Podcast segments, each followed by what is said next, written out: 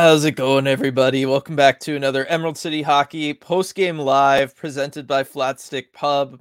RJ, I mean, the Kraken, they looked, th- this was the bounce back game, right? This was the bounce back game that we expected after the last Oilers game. Uh, and it was the, the kind of effort that the Kraken really did need to have after that loss to the Avalanche a couple days ago. That being said, they got closer to playing a full 60, or in this case, 65, but they just weren't quite able to, to finish it off.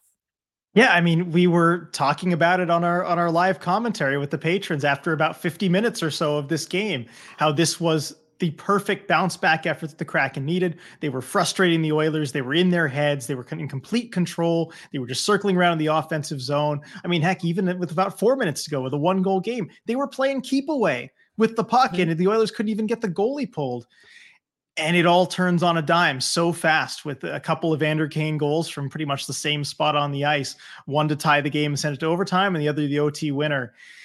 And the Kraken are back in this spot that they've been for the, the last couple games, just wondering what the heck happened. Yeah, it's uh, you know another two goal lead gone. Uh, that's that's something that they need to deal with and, and figure out that they can't. I mean, you addressed so many of the things that were that were plaguing you, right? You had 36 shots on goal. That was great. They haven't been able to do that in a while. You held Edmonton with a dangerous power play to 0 and 3. You, you played McDavid and Draisaitl pretty well, you know, with the exception of that first play, which we can break down, but it wasn't really them beating you as much as Larsson maybe not playing that very well. Um, but it, there was just there was so much in favor of the Kraken in this one to kind of have it all go go away the way it was. Uh, almost, I mean, it, it basically the game in just a few moments started circling like a, a golf ball around the hole. RJ, there it is. I was trying. I was kind of stalling there to try to figure out a way of getting over to it. But yeah, uh, post game live presented by Flatstick Pub uh, you know, post game. Uh, if you're on Kraken game nights in Seattle, post game you can get the dollar off beer. You show your ticket at the South Lake Union location, pre-game get the fifty percent off games. Try to have some fun both before and after all those Kraken home games at that awesome location they have. Can't wait to check it out next week when I'm up there but yeah, it's yeah. it's just like you said, it's it's a tough one. You don't want to see a game end that way when they played as hard as they did for as long as they did. Light with the super chat, it sucks the most when the Kraken, in my opinion, do the right things, play like they haven't all season, then lose in part thanks to questionable ref calls. So, I mean, you could maybe, you know, clarify which one specifically you mean, Light, but I do have to wonder about the the play on Belmar RJ only being called a two minute, wasn't a five minute major. Um, the the hit to the head was it Adam uh Adam Erne. yeah, uh, who did it. I mean that we were we were talking about it through the live game commentary. We didn't have you know an audio feed or anything to go off of, but I was certainly surprised given what we've seen not just with Kraken games but games around the league. RJ that they didn't go ahead call it the major and then look at the video and then back it down if they felt like they needed to uh, at least from our understanding, they didn't do that here. Right. I mean, that's why the rule exists so that you can go back, take another look at it if it's something that might rise to that level, which I think certainly in that context and looking at the hit, it's a hit to the head. He hits him right in the head, kind of gives him that shoulder shiver there. And, you know, there, there's varying levels of severity, of course, a hit like that, but to not even give it a look I, I don't really understand. If if you have the officials call it a major, take a look at it and ultimately decide, you know, that's a minor. I, I can I can be more sympathetic toward you know their decision to do that, mm-hmm. but not even taking a look at it, I, I don't understand. Especially with the game at that point, Kraken are up three one. It looks like frustration boiling over. I mean, that looks right. like one of those kind of hot blooded type penalties where you go after a guy's head because you're upset about the way the game is going. Um, so I was not a fan of that hit at all. Um, but uh, but yeah, I mean, still, I think ultimately no excuses for the crack you know work regardless you get a power play you still blow the two two goal lead from that point. Right. But you'd like to see that just from a player safety perspective at least yeah. given the major right off the bat. Right. Well and it sounds like you know maybe some other stuff that that light could have been referring to here with the next super chat from seth. Thank you very much seth. How did the ref miss that call when Draisaitl held held down belmar after tripping him up on the draw so I I talked a lot about this draw when it happened, and the previous draw from Draisaitl against Matty Beniers, where Draisaitl's plan was clearly not to win the faceoff as much as I'm just going to go ahead, go forward, use my body, and just take out the other player.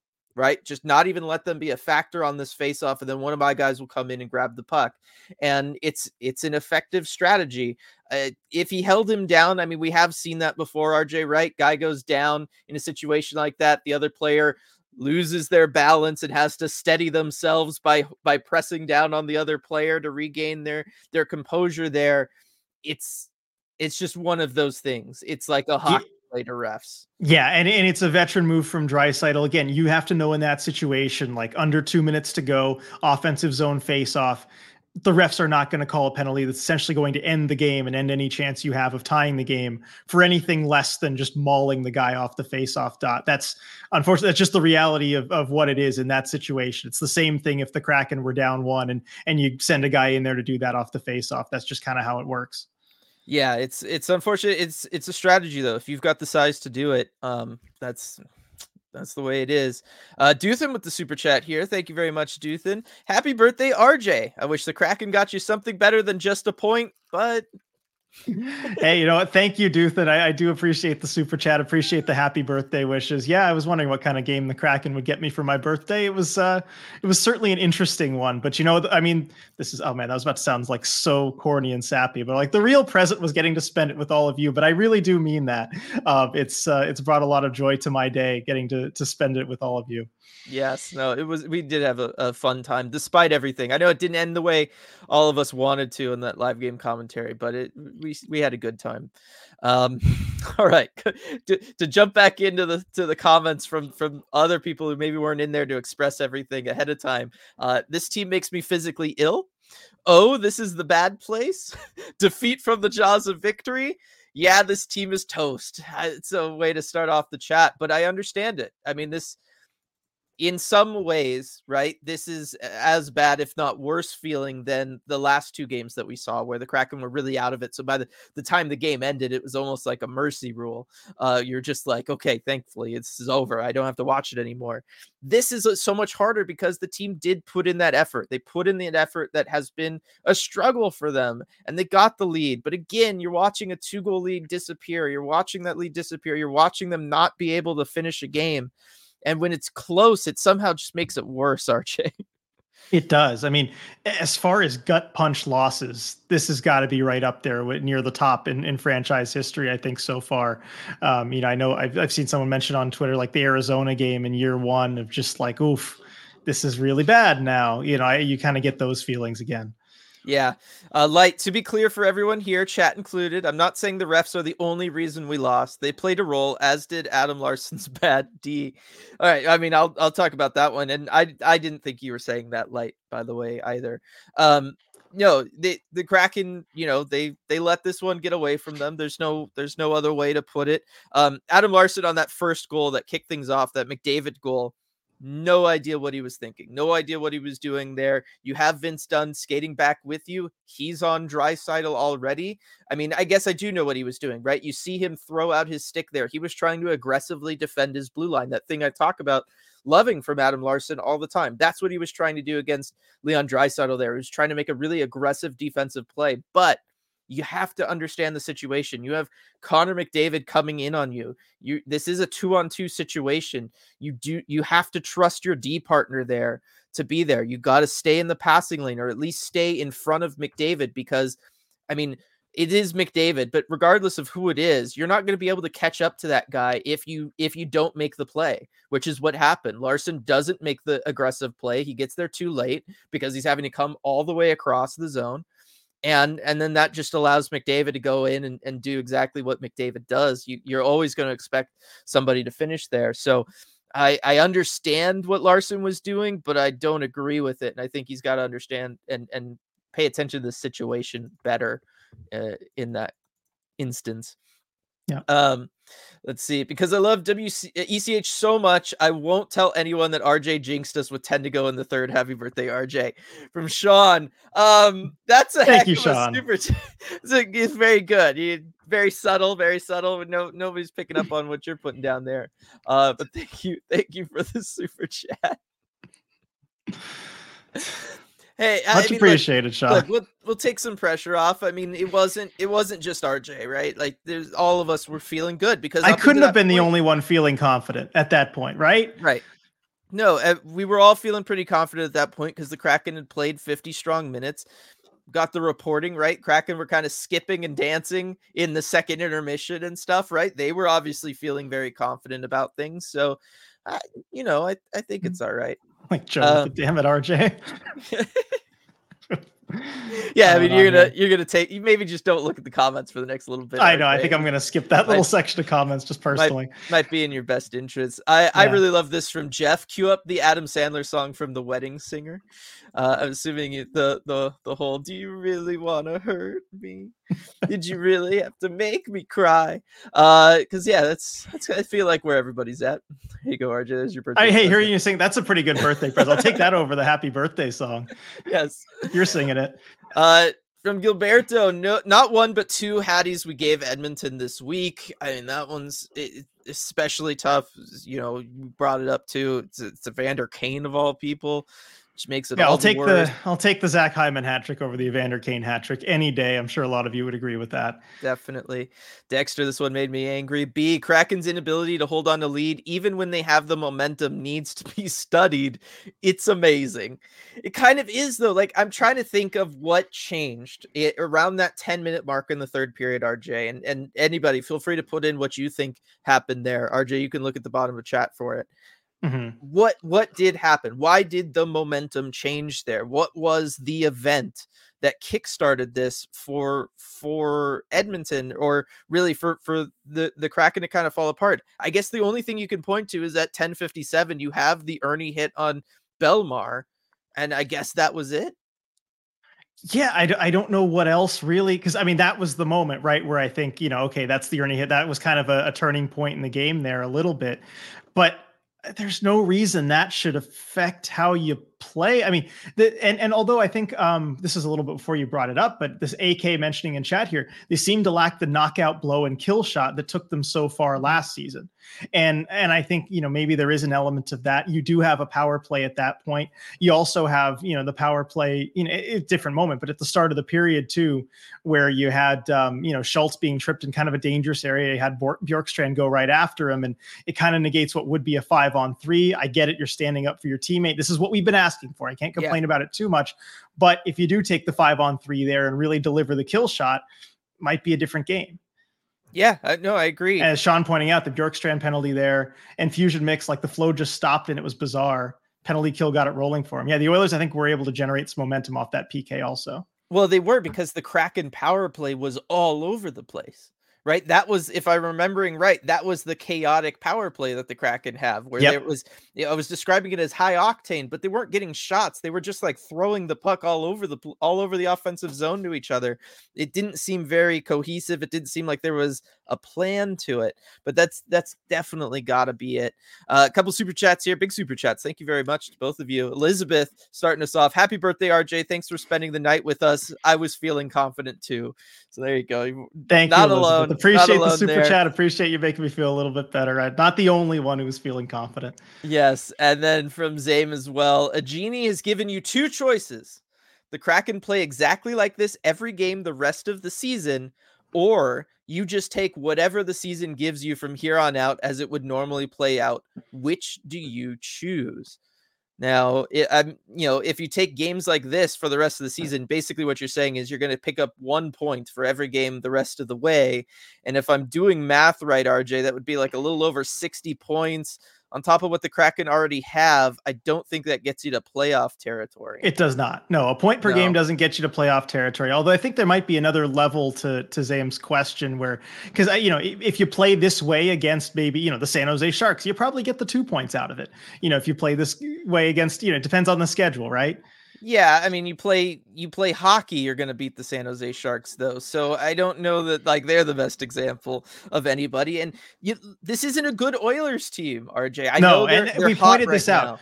Yeah, the Oilers did not look all that great for long stretches of this game. I mean, I, I was talking about it until you know the very end of the game. Like, yeah, this Oilers team might not figure it out. They looked like a mess defensively for long stretches, and the Kraken couldn't put them away uh, when they were playing that way.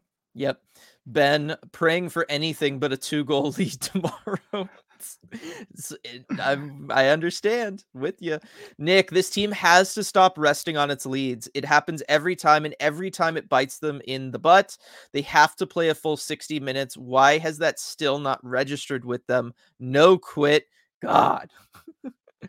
it's true though. I mean, we've been talking about it, and again, they got they got further than they had been.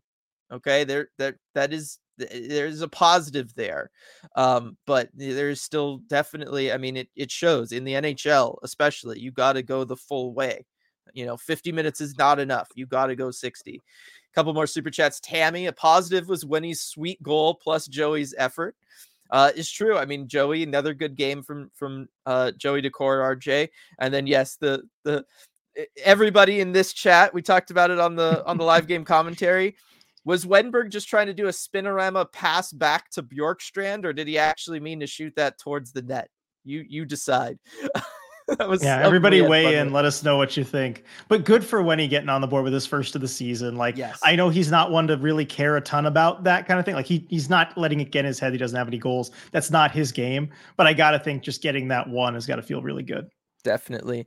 And then light one last super chat. Happy birthday, RJ. The Kraken are showing they are skilled and could get out of this rut with more effort. We aren't the inaugural team, y'all. Also, Firebirds are winning right now. Yes, Firebirds looking good. Uh, and it's true. I mean, this is very much, you talked about it last time. Um, talked about it on the deep dive. This is very much the opposite problem of what we had year one, where we had all the effort in the world. The team just wasn't good enough. This team is good enough. It's just the effort is the question, and it's just uncharted territory for us.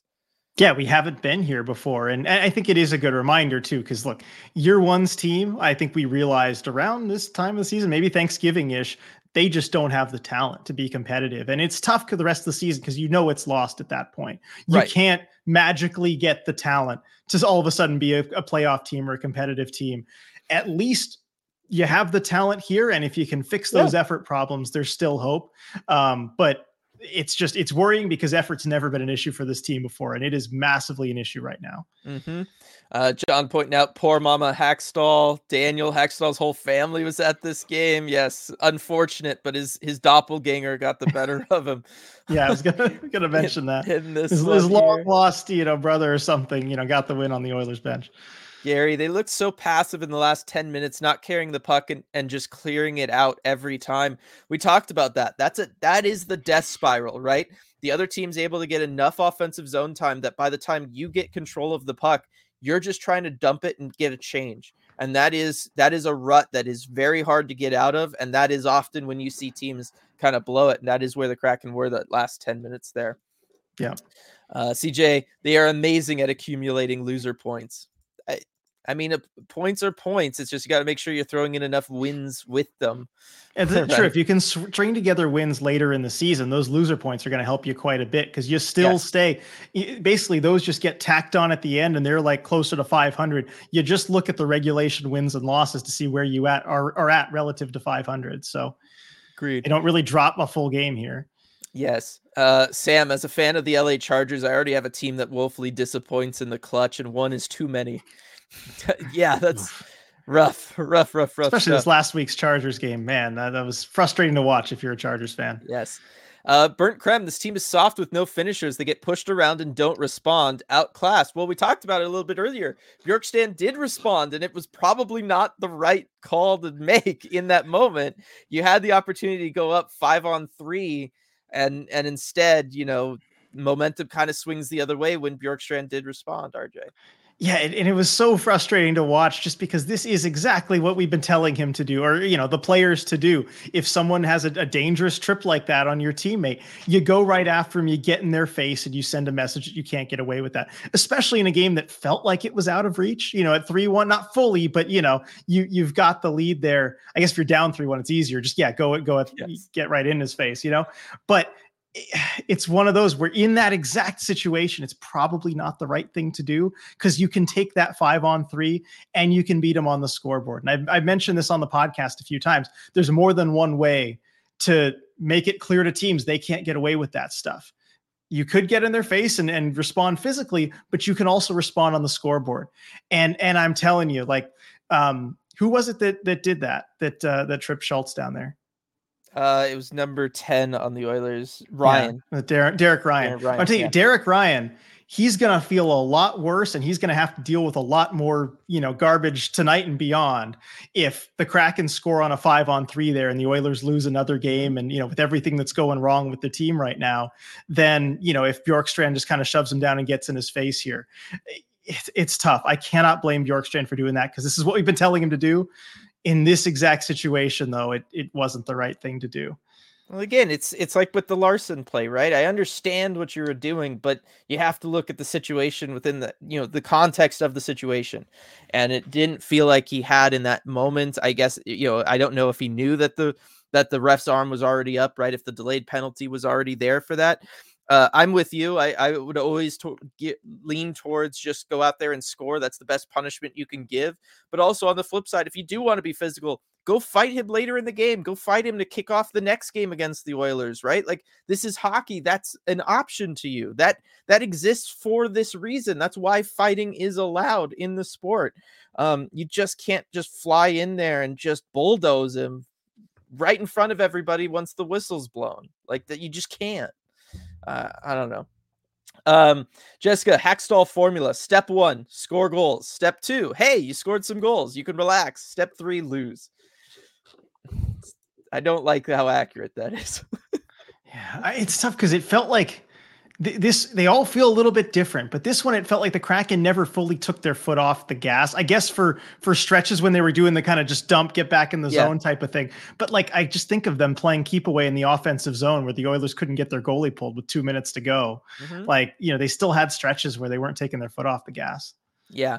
Uh, go check yourself. I enjoyed the attempted volume shooting increase, especially the Belmar goal. My Islanders friend said Kraken versus Islanders tomorrow. Loser has to fire their coach. oh, well, there was that noticeable difference though in the volume shooting approach. I mean, we noticed it early yeah. on where the Kraken were throwing a lot of pucks on net. Whether or not it was a good idea, sometimes it was, sometimes it wasn't. But you could tell the shoot the bleeping puck message at least you know got through to the guys early yeah. It was. Uh, Illithid Draisaitl is a dirty player and he gets away with it all the time. Again, if you if you're just referring to the face-off scenario, that's eh, I don't think that that's you know that's wrong. gamesmanship. Like it's a, that's it's a, yeah. It's an option guys have. Uh, it's a tool in his toolbox because he's got the size. I yeah. You know? The the cross check to the his opponent, the Islanders, uh, whoever that was, to his the back of his legs was absolutely dirty. Yes, that he got fined different. for. Right. Yeah, and he, he has been known to do that stuff. But yes, but yeah, that is different. But as, game as far as the two, you know, whether it was against Matty on that offensive zone draw for the Kraken or the one against Belmar at the end, uh, mm, yeah. Uh, let's see. Um, the lines are fine. The personnel on this team is fine. The mindset isn't. I think that's a very succinct, and you're right on the money there, Nicole. I think that's that's exactly what it is. Circling Seattle sports. Are you guys certified therapists with all these sessions this year? Yeah, we should we should look into certification, see if this if this all counts. Yeah. And year one too. We could put a lot of hours in from year one. Uh, definitely. Um Brent Krem, let's discuss Hakstol's next job. Back to college. Philly fans warned us of his nonsensical lineups.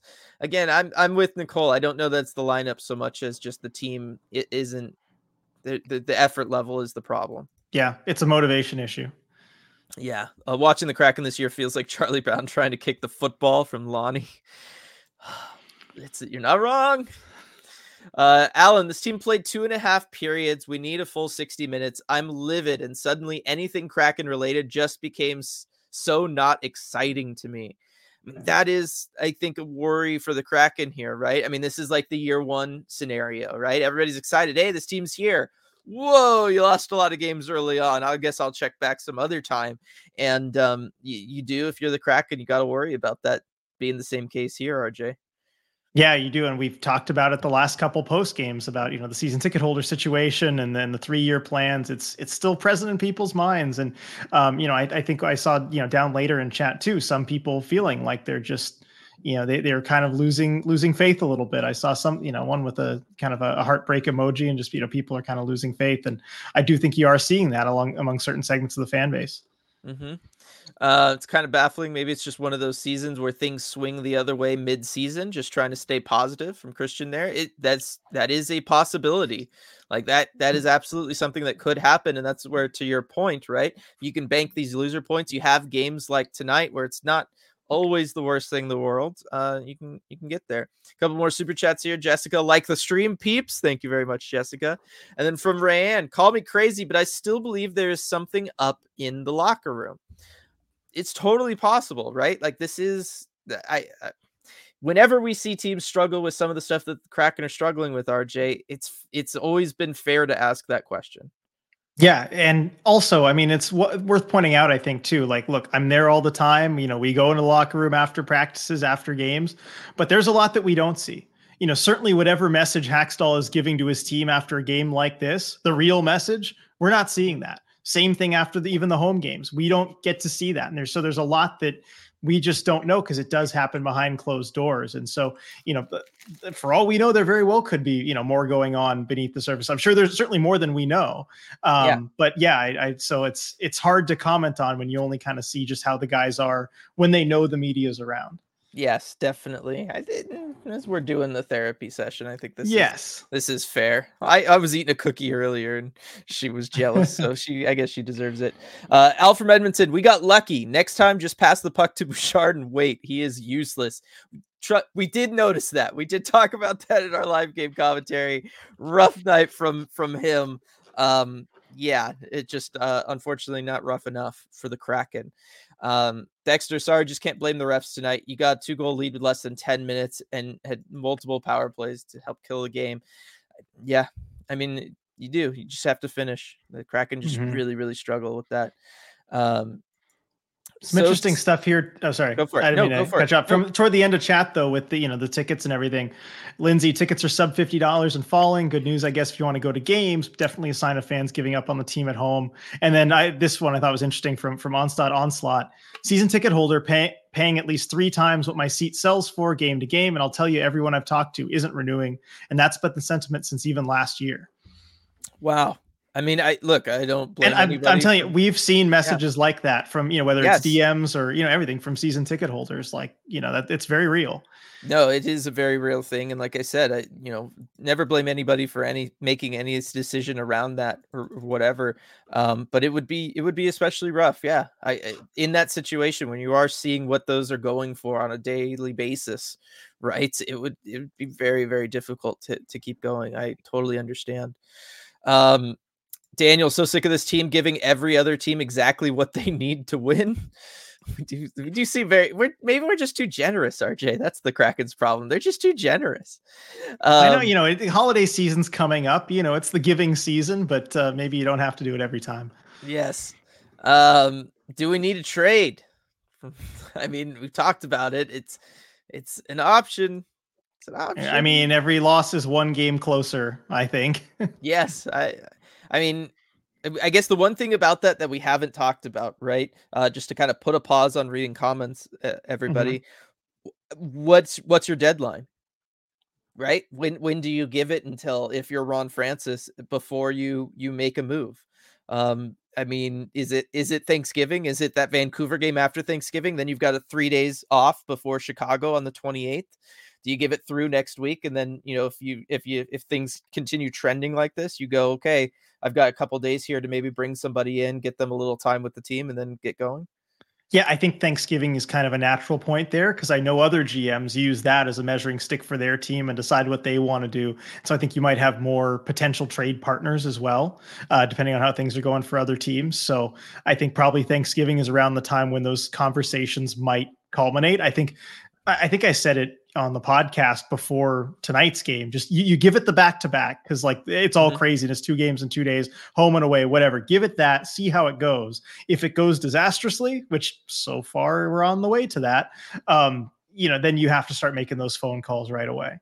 And you know, look, we do know with uh, Ron Francis, he's he's okay being aggressive trade wise, right? Earlier in the year, he likes to get his business done before the trade deadline. We know that, right? So it's not like we would be asking him to kind of step out from what he's normally doing.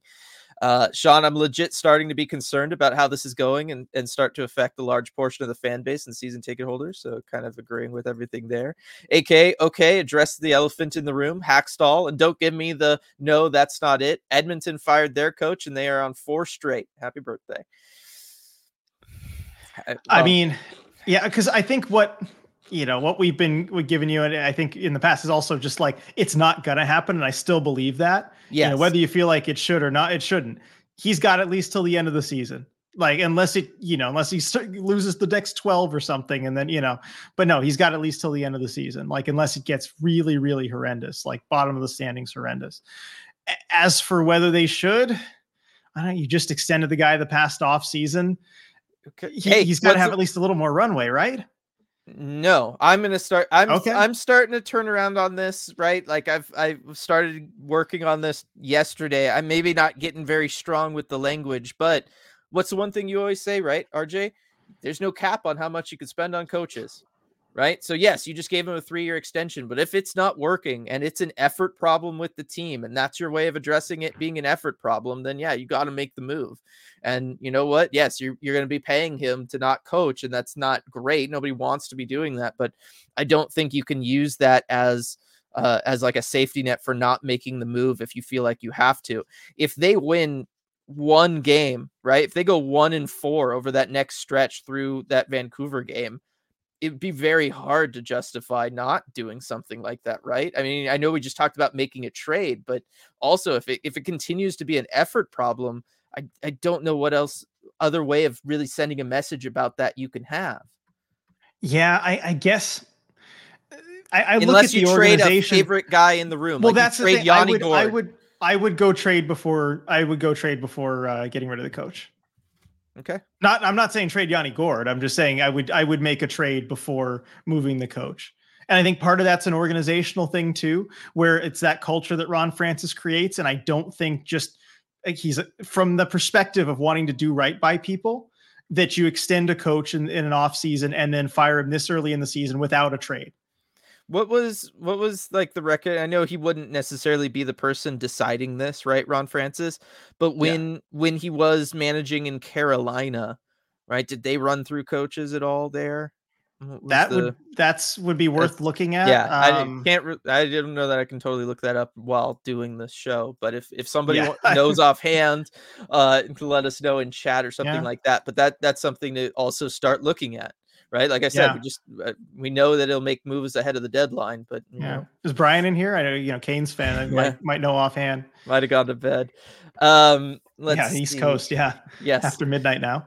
I mean, you know, you know, what would it take to make a, a coaching change actually happen? Like I said, if you really start losing games, there would be there. I could see there being a feeling within management, RJ, where look, the Yeah. season is it's still salvageable if we do something, and like Yeah. that's a lot. when did Francis see take over? Do you know that? Do you know that? Um, June June of eleven. June of eleven. Okay. So uh, well, that's when he was 11, yeah. director of hockey ops, and then he became general manager in uh, 2014. Okay, so he wouldn't have been making those decisions in 2011, so maybe 2014. I will say from the 14-15 season until now, they've had two head coaches, Okay, Bill mean- Peters and Rod Brind'Amour. director of hockey ops, he'd be involved in those decisions. Involved, yes. Okay, well then you go back that far, and they've had three coaches. So it was Kirk Muller right, for three years, Bill lot, Peters yeah. for four years, and then Rod Brind'Amour till now. Yeah. Uh, JMG with the super chat. Do you think ownership is becoming impatient and may force a coaching change? Carolina would have. Uh, yeah. um, I, I like I said, I think you you run the risk of that if you are worried about season tickets. If everything the season ticket holders are telling you is what they're telling us, right? And I have to assume you're all telling them the same thing. I think there would be a move, at least from some people, whether it's ownership or upper management or somewhere. And I, again, I don't know how many people, but I would, the conversation would happen, right? That you Yeah. know, the season is winnable, it's salvageable. We we got to try if we want to, you know, save people renewing. I mean, I'll break it up into two questions. Do you think ownership is becoming impatient? Probably. May they force a coaching change? No, I don't think that's how uh, ownership of this team operates. I think they do the right thing and and let Ron Francis have total control over that side of things. I have no reason to believe ownership would get involved in any way with that. Um, but you know, Francis is is a smart, attentive guy. He he would definitely be able to see that ownership might be becoming impatient, and you know maybe that would influence his decision making, but it wouldn't come from ownership. Does Francis have that that power? Like, is he the the decider? So I have every reason to believe he is. Yeah, I mean the ownership, like Tod Leiweke, he's talked about you know not wanting to interfere in in that kind of stuff. You let the hockey yeah. people do what they do. I, every team operates a little differently, so you know that's true. Again, you know, and, and, what you say publicly might be different than how things work behind the scenes, but I, I have no reason to believe that that ownership would get involved. Yep. Uh, did everyone see Piper's tweet about the team skipping to the ice before the third? I mean, we sure did. We did, and boy, does it that didn't age very well after about ten minutes of the. I mean, hey, credit to credit to those of you in chat for the the live commentary or patrons in there. A lot of them said, "Hey, I, I don't like this. I don't like this. This is making me nervous." I, yeah, sure enough. fan of it. Um, I'm still so skeptical that change everything is always going to produce improvements from Vahem I I agree, right? Like it it's not like you change the coach and magically everything everything changes. We've seen it uh, many many times before. You'll get a small bump just cuz it really does wake up the team, right? There is that that kind of small bump. If if the issue isn't if the effort issue, I should say, because that is the issue, right? We all are on the same page there if the effort issue is not coming from the coach it's it's amongst the players then no yes it, eh, then you're right changing a coach isn't going to change anything. Um, and it would just be you're you're doing that in lieu of making a trade because you just don't feel like there's a there's a good trade to make. Um, so eh, it's it's tough. You have to basically the kraken right now have to figure out where it's coming from before they make a move. Yeah and and zam interesting pointing out uh, piper deleted the skipping tweet Okay. I mean, I get it. it doesn't look very good no, on the, the team, and given how it turned out, I'm sure she's getting a lot of mentions on that one as well. Uh, also got a couple like from from Twitter, a couple post game quotes from Hakstol potentially yeah, to share. It. I don't know if this changes how we feel about it. Uh, I think we played a hell of a hockey game. We played exactly the way we wanted to play on the road. We worked pretty freaking hard all the way through this game today. It comes down to the last tying goal. And then uh, another one. This one's going to sting on the way home. We've got to turn the page, get ready to go tomorrow night. I mean, that one doesn't tell you anything. But no, that's standard coach speak. Look, he's not entirely wrong, right? Like, yeah. It, it, if not for the face-off at the end that gives Oilers possession, and then they're able to get that goal, eh, you, you can walk out of it going like, all right, things got a little rough there towards the end. We it became closer than we wanted it to, but hey, we got the win and we're moving on. Uh, so I, I get where he's coming from. That doesn't I'm not sure I would jump on him for for that at all. Yeah, no, I wouldn't. Again, if if that last goal doesn't go in, you hang on. Everyone, everyone's reacting like, yeah, no, that's that's what happened. Yep. Fusion mix, we changed to dump and chase. Uh, like the flow just stopped and it was bizarre. Like I said, that's you get into that death spiral sometimes where the other team's really getting desperate. They start being more aggressive offensively. They have ice time in your zone, and by the time you get the puck, you're just trying to get a change right? Your your guys are too exhausted to do anything other than dump and chase. Uh, it's a it's a bad spot to be in.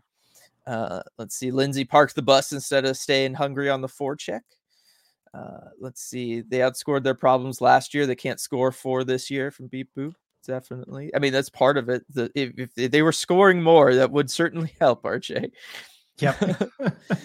um, Norm Kraken played well, but had three power plays, other 5v5 scoring chances, and could not put the game away in the third, as has been the case in several other games.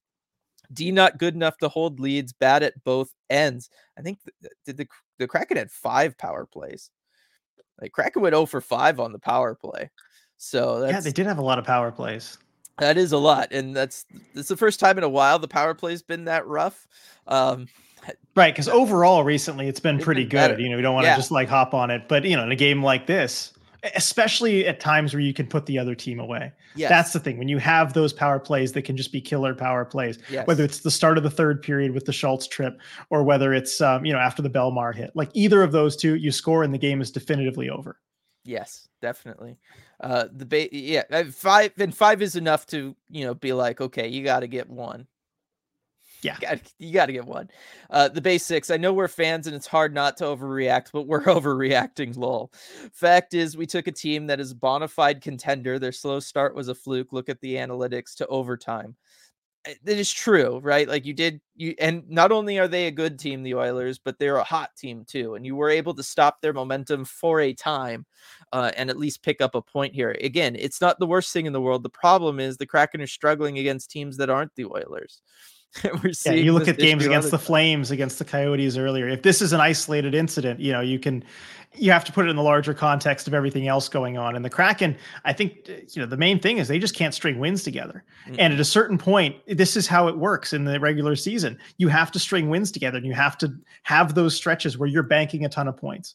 We saw yeah. this with the Kraken last year. They kind of started slow up and down out of the gate, but around this time of the year, like early to mid November, they went on like an eight game win streak and that's what banked them the points to get in playoff position and they just haven't done that yet and the clock's kind of running out for them to get started on that yes agreed uh, Lindsay, the Kraken gods got angered at the Kraken playing keep away and passing it around in the ozone instead of actually trying to shoot. They got a lucky bounce off McCann as a reward for shooting.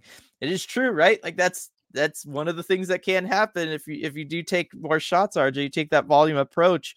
They're not always clean. They're not always good looking, but you know they go in sometimes.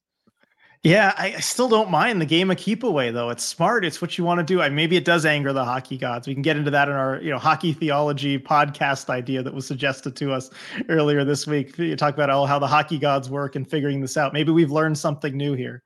Yes, I, I was gonna say I don't know that we'll be ready for this red glare. I'm really gonna try to do a deep dive into like the history of that as a saying and everything. Uh, so Ooh. it might might be a little while, everybody, on that, but I'm I'm excited for it. Um, let's see ak if it's it's like a heavyweight fight in mma or boxing if you get your opponent hurt you have to finish them even in the face of some risk because if you don't when they counter it can knock you out you're uh, yes absolutely right like you you do need to have that kind of killer in- instinct you need you need to just finish the job i mean we talked about that last game too right it just comes around to just finish the game and that's something that the Kraken just seemingly can't do after they've been able to for two years with roughly the same core group of players, RJ. Yeah, and I like the MMA boxing analogy too. I mean, I think that's mm-hmm. you know that's that's a really good point. Yes. Um, let's see. Not only are they a low scoring dump and chase team with no stars, but they also constantly blow two goal games. You couldn't create a worse product for a new fan base to watch from Beat Boop they're not always a, a, dump and chase game. I'm really gonna call this one out, and I like you, Beat Boop. Like this isn't just directed at you. This is directed towards this idea because I've read like seven comments about it. How many times a game do we see two on O's and two on ones from this team? Right? They are an attack and transition team. I remember going back to year one, RJ, when everything was falling apart, and what was what was Hakstol doing each and every practice? What was your report from each and every practice? They're going through the neutral zone, practicing those rush plays with the puck going into the zone, trying to generate two on ones. Yep, that was that is what they want to be doing. We know that, right? They've been do, trying to be this from day one, and they are this. They have that multiple times a game.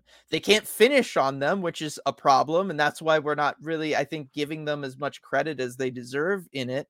Um, and that was a, certainly a problem, and we talked about that through the first period on the live game commentary.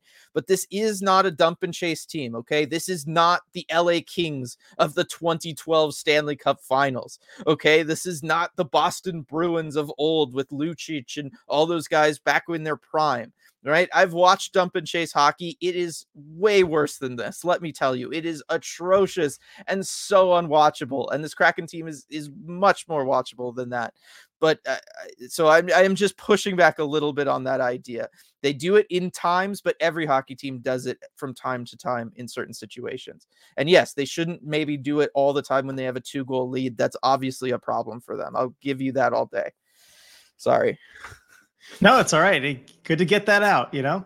Yes. Um, William, this is Part my of the therapy session. We got to work these things through. Yes, it is. Uh, William, this is my fault. I was switching between the Avalanche and Kraken games. Kraken scored when I was watching. Avalanche and Oilers scored when I uh when watching Kraken. I did switch for the OT. All right, well there. It's it's just on William. yeah, there we go. Nobody oh, blame me for uh, being confident in the third. No, definitely. Uh, yeah, the Avs had a good game. Beat the Ducks eight to two. Yeah, uh, I mean, eh, I mean, I feel like that's what should happen. Beak's probably happy. Yeah. Uh, uh, let's see. Uh, is there a law recommendably decreed in heaven which states the Seattle Kraken must give up three goals in every game they play unless it's Game Seven of a playoff series? Maybe. And they've been getting decent goaltending too. Yeah. I mean, that's the unfortunate thing. It's just like someone else mentioned in the comments earlier, you know, Vander Kane backdoor times three. Like, what can Joey do about that? Yeah.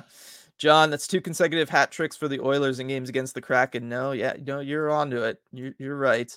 Um, let's see. Uh, Kraken just got nervous because the Jonas Brothers were in the building. Is this our version of the Drake curse? It might be. And I was asking this question earlier in the game when they showed him on the broadcast. Are the Jonas Brothers just following the Kraken around? Because I know they had a concert in Seattle recently. I know like Piper and some of the other was broadcast that, crew went to that one. Yeah. Is that right before the Oilers game? Are they Oilers fans and they're doing this specifically? I wonder. It's yeah, I don't know. Because it was like right before is right around that. Yeah, it was I think right before the Oilers game and then like, you know, lingers on to the Avs game. I don't know when they traveled up to Edmonton, but hmm, do we need to look at this Jonas Brothers tour and see, you know, where they're going next? I was gonna say if they if they play in Vancouver on Saturday, yeah, Friday or something, that'll definitely be something worth. It. Well, they should be able to tell us what happened with this Kraken season, how it all turns out. They, as you pointed out in the the uh, live commentary, they went to the year three thousand. That's exactly it. Um, uh, I like the CJ. Megna just need Megna needs to get into a game eventually. And Bryce, I'm starting to think Megna is just the friends we made along the way. yes, Hayden Fleury. That's, that's a, one of the top comments of the season. Megna. That is fantastic, that's... Bryce um, and also for Bryce, what do you think about Hakstol keeping the same D pairs? And did you see enough to keep them together again tomorrow? I thought they were improved tonight, RJ, right? Dumoulin had a great play against McDavid. I already broke down the the the failure of Larsson to realize the situation he was in and it led to the McDavid goal, right? We know what that was. I think certainly with the fact that you have to travel before a game tomorrow, you're not going to make a move. But I do still think in the long run, if you're going to be blending and shuffling around and the the forward lines as much as you are, it might be time to also maybe throw one of those looks the defense way. Maybe. And and I mean we've seen this too on back to backs, like more last season where because it's a back to back and guys are a little tired, you might put in another defenseman there just to kind of keep the legs fresh or have somebody with fresh legs in there. I mean, they for 50 minutes, I was like, oh yeah, this is great. They're they're better. They fix the problems, and I mean, you look at a lot of the problems too. Like on that first goal, that's Adam Larsson, But what are you going to do with that? You're not going to scratch him. You're not no. going to take him off the D pair with Dunn. So you know, kind of limited options there. I, I, liked you know enough of what I saw from Dumoulin. You know, aside from the one bad penalty, but uh, yeah. Well, I was going to say, and it is Adam Larsson being aggressive, right? He is trying to be aggressive, which is something that we've talked about. So, it, yeah, those are the risks you run. Who would be the defenseman that you would sit for a Megna, though, RJ? Because I think it might be Justin Schultz for me. Yeah, I, I, think if if it is one, it's Justin Schultz. I mean, you know, there would be like what probably a Megna Dumoulin pair, and they're both lefties, and you know that does complicate things a little bit. But you know, guys can play their offside. Um. I don't know, he might move Dumoulin over to the right side just so that Megna doesn't have too much to deal with coming in cold. Yeah, uh, and Dumoulin could handle that. I think. Um, yeah. I just, yeah, he's he's the guy for me. Uh, if if you're doing something like that, um, tough stuff. Uh, Hockey Mom, how did we do on the face-off dot? What were the stats? Even 50-50, RJ. In this one, face-offs between the Oilers and the Kraken, and the game went to overtime. So maybe my whole face-off thing is uh, so that's what that's what you get. Um, Kraken see. won the one face off in overtime, though. That is true. Although, really, what the one you needed was the the one for the, the tying goal late. Yeah. Uh, Stratic Skinner had 1.78 goals saved above expected. Hard to say you got goalied when you score three, but it's positive that it took that performance from Skinner to win. It is. I will. I, I am starting to get like I think it was Coop in the live game commentary. Like at some point, you know, the expected goals are nice or whatever, but like I actually just want an actual goal and I want an actual win. Like I don't need to keep winning uh in this theoretical if it was played on paper kind of way, RJ.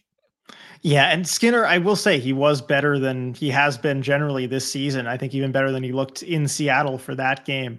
Uh, just seemed more solid and, and it was a little tougher to beat. Like he actually had one of his good games, but still, you generated enough chances. I mean, you look at the expected goals. What the Kraken had almost five expected goals. Yeah. Um, you know, you'd like to see more than that past him. Yeah. Uh, beat boop. Who will draw more home fans next year? Coyotes or Kraken? Rip, just all the skull emojis there. Um, Uh, let's see. Uh, Striatic you know, sticking with the ticket thing. Can the team afford to drop ticket prices next year? Maybe that would help the, with the renewals. I think it absolutely would help with the renewals, and I think you would certainly help get, you know, new new season ticket holders in for the fans that didn't renew.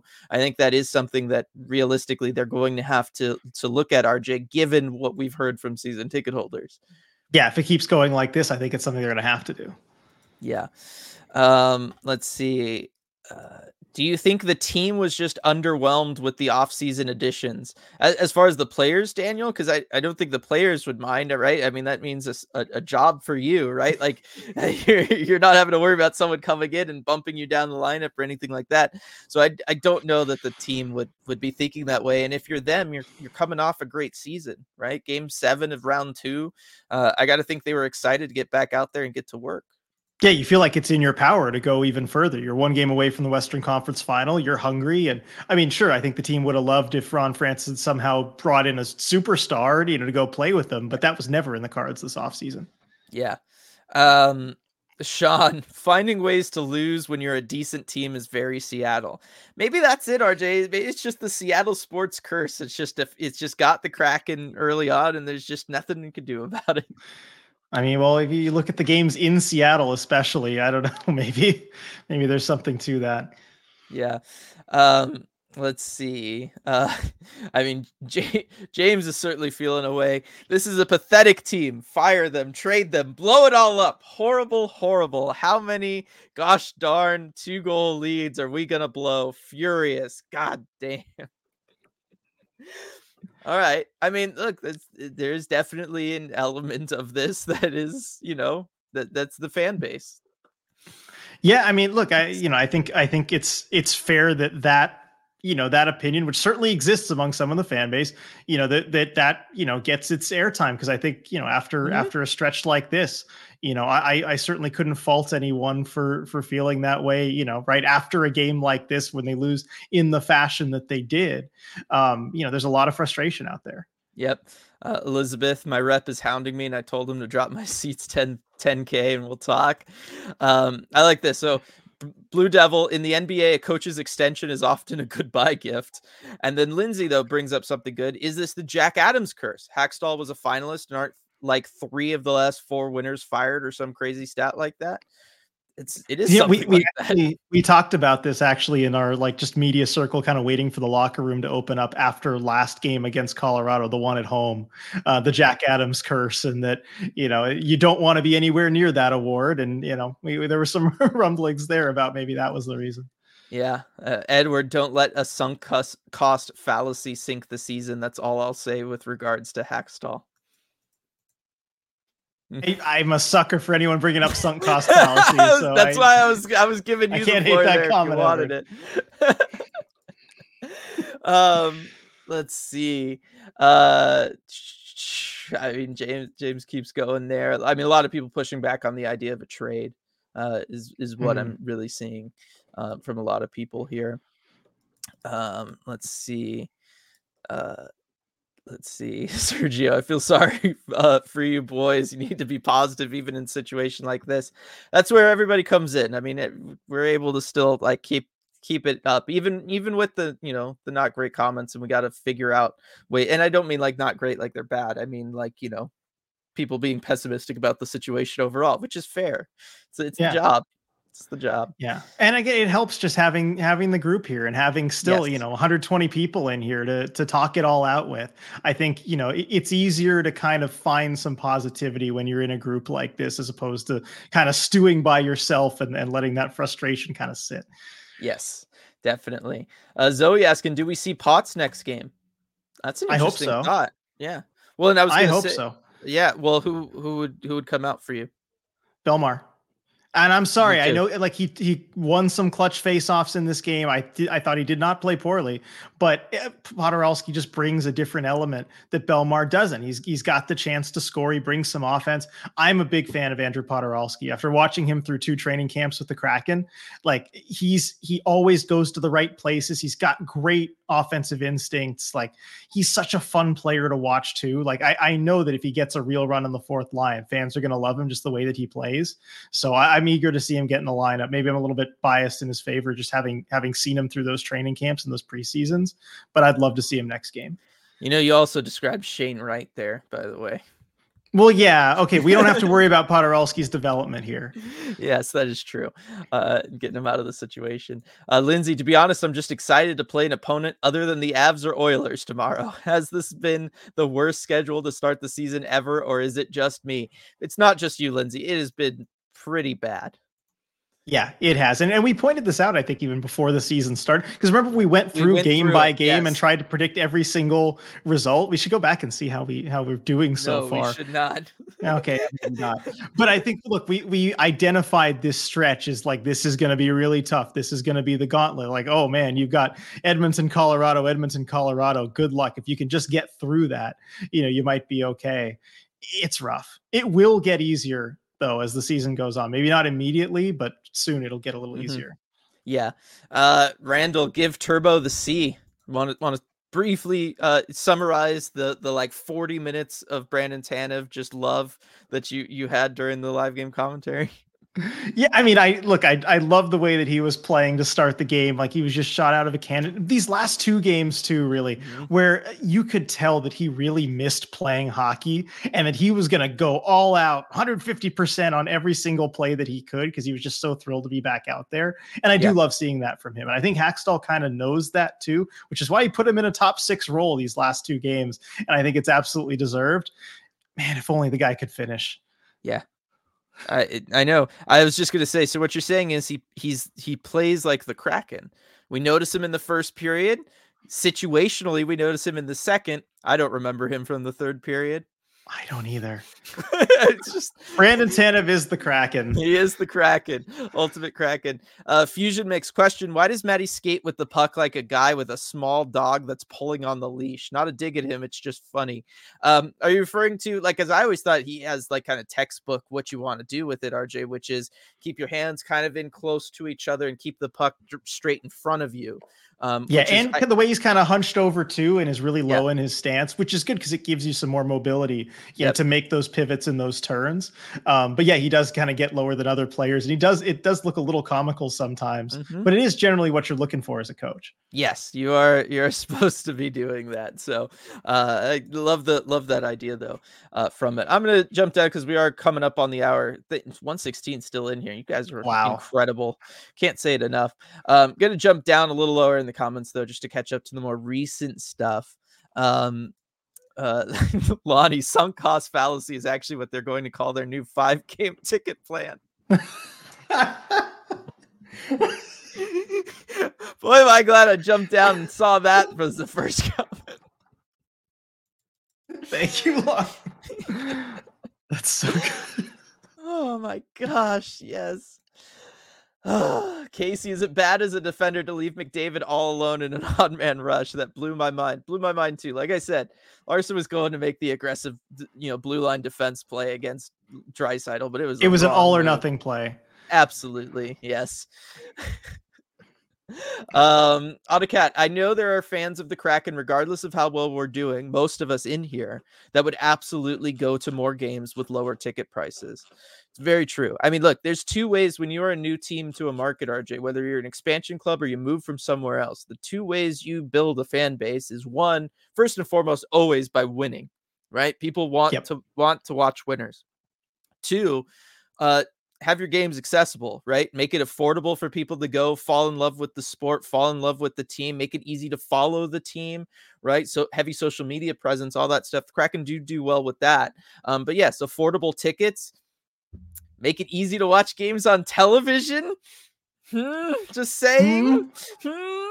Uh, and uh, you know things like that. Like that is how you you build a, a, core group as your fan base. That's how you endear yourself. That's how you build that emotional connection. Uh, and then it just takes time, right? Like there's a generational aspect to it as well, right? Like we all grow up rooting for the teams that like you know our parents rooted for, and all that kind of stuff goes back a long way, right? That's why the Kraken they're never they were never going to step out right away and compete with like the Seahawks or Mariners, where yeah. people people have been watching them their whole lives. But certainly, if you make it affordable to go to games, you make it easy to watch them on TV, and you make it easy to follow them on social media, you'll get a fan base.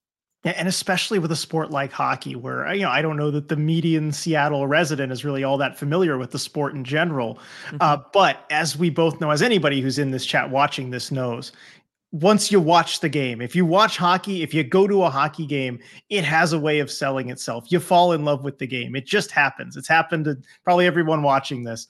Um, you just need more people to to see it and get those eyes on it and especially get in the building because it's a really cool experience seeing it in person too. And you know if this season goes south which again i hope it doesn't but if it does maybe one of the silver linings to that is you get some people who otherwise wouldn't be able to get in the door who all of a sudden are and can really fall in love with the game Definitely. Well said. Uh, CJ, just researching that the average height and weight of an NHL forward is 6'1 and 198 pounds. Are the Kraken forwards generally undersized in comparison and seem to get manhandled more often?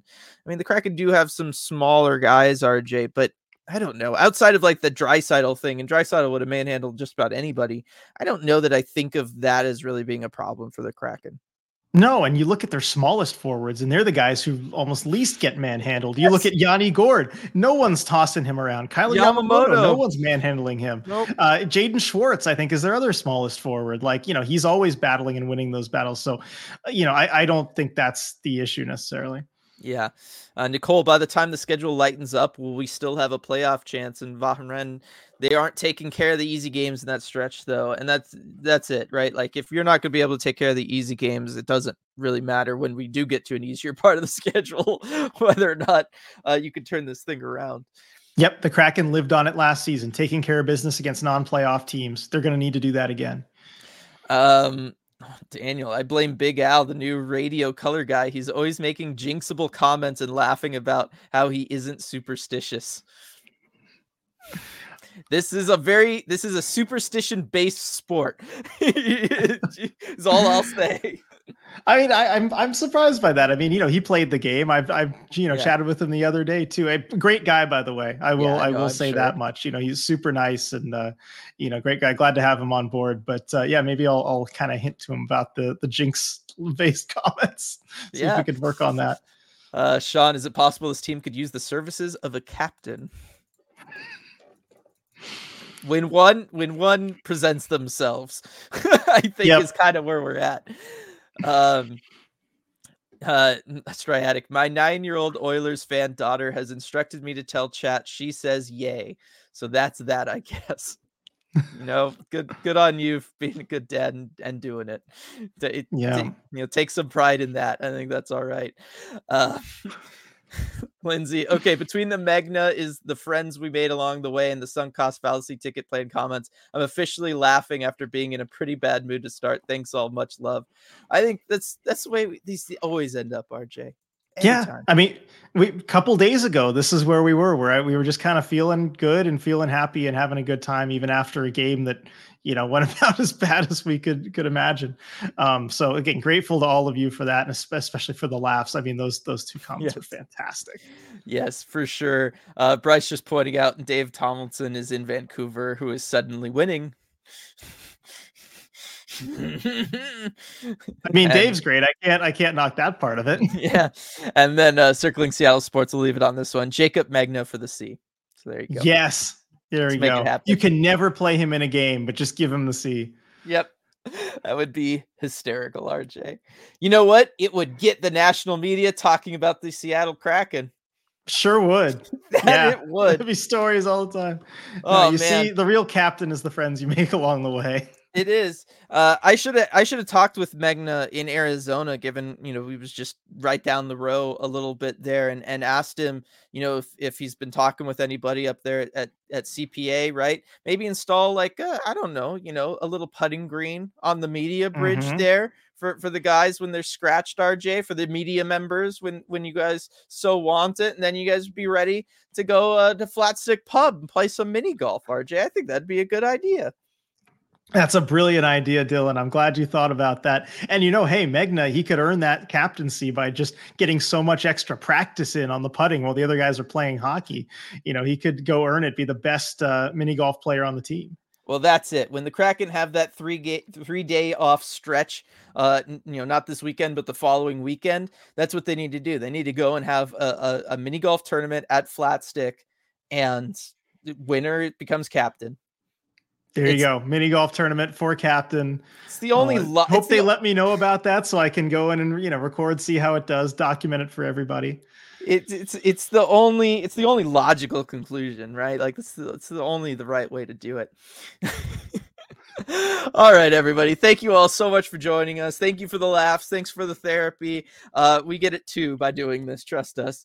And uh, one last happy birthday to you, RJ, before we head out. Thank you, Dylan.